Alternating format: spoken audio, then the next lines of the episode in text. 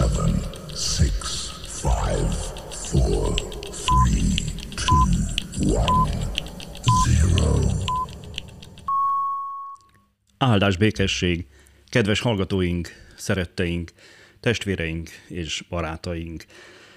A Hazahoztál magyar nyelvű keresztjén missziós podcastünk adását halljátok Augsburgból.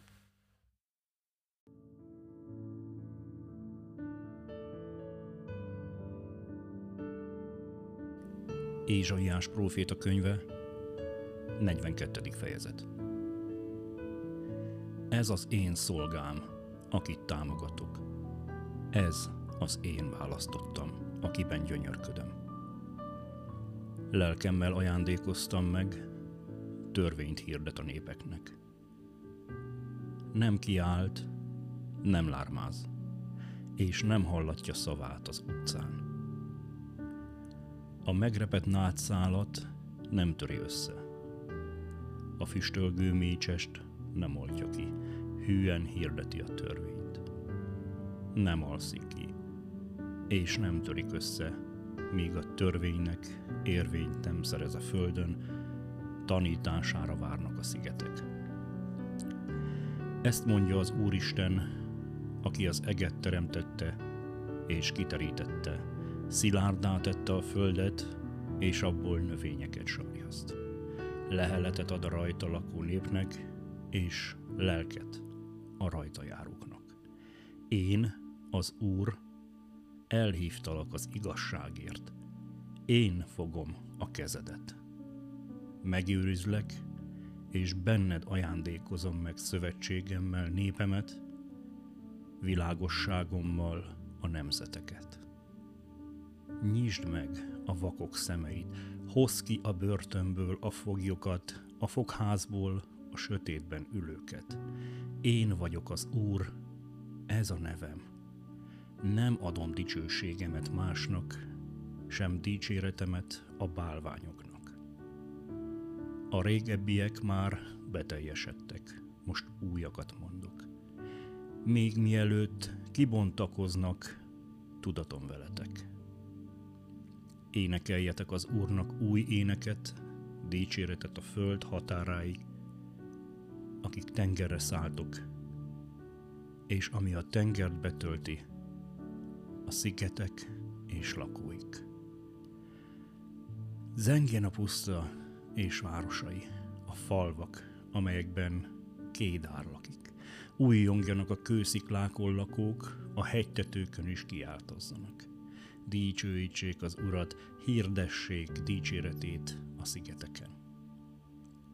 Az Úr kivonul, akár egy hős, átjárja a harci kedv.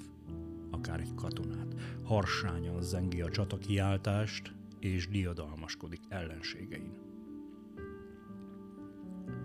Sokáig hallgattam, némán tűrtőztettem magam.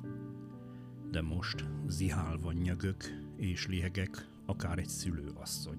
Pusztává teszek hegyet és halmot, kiszárítok rajtuk minden zöld növényt. A folyókon gázlókat készítek, és kiszárítom a mocsarakat. A vakokat olyan úton vezetem, amelyet nem ismertek, ismeretlen ösvényeken viszem őket. A sötétséget világossággá változtatom előttük, a göröngyös utat egyenessé. Ezeket a dolgokat véghez viszem, nem mulasztom el. Meghátrálnak, csúfosan megszégyenülnek, akik bálványokban bíznak, akik szobroknak mondogatják, ti vagytok az isteneink. Ti süketek, halljatok, ti vakok, nézzetek föl és lássatok. Van-e olyan vak, mint az én szolgám, és olyan süket, mint követem, akit küldök? Van-e olyan vak, mint az én megbízottam, olyan vak, mint az Úr szolgája? Sokat láttál, de nem ügyeltél rá, nyitva volt a füled, mégsem hallottál. Igazsága érdekében akart az Úr nagy és felséges tanítást adni. Ezért lett ez a nép kirabolt, és kifosztott. Csapdába és verembe estek minnyájan, és börtönbe vannak zárva. Kirabolták őket, és nem volt szabadító. Kifosztották őket, és nem mondta senki, add vissza. Ki ügyel erre közületek, ki hallgatja figyelmesen a jövő érdekében?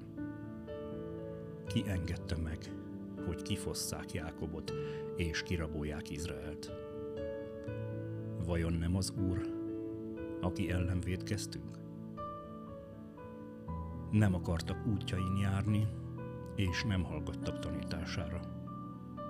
Ezért zúdította rá haragjának hevét és a háború tombolását. Lángolt körülötte, de nem értette. Égette őt, de nem szívlelte meg.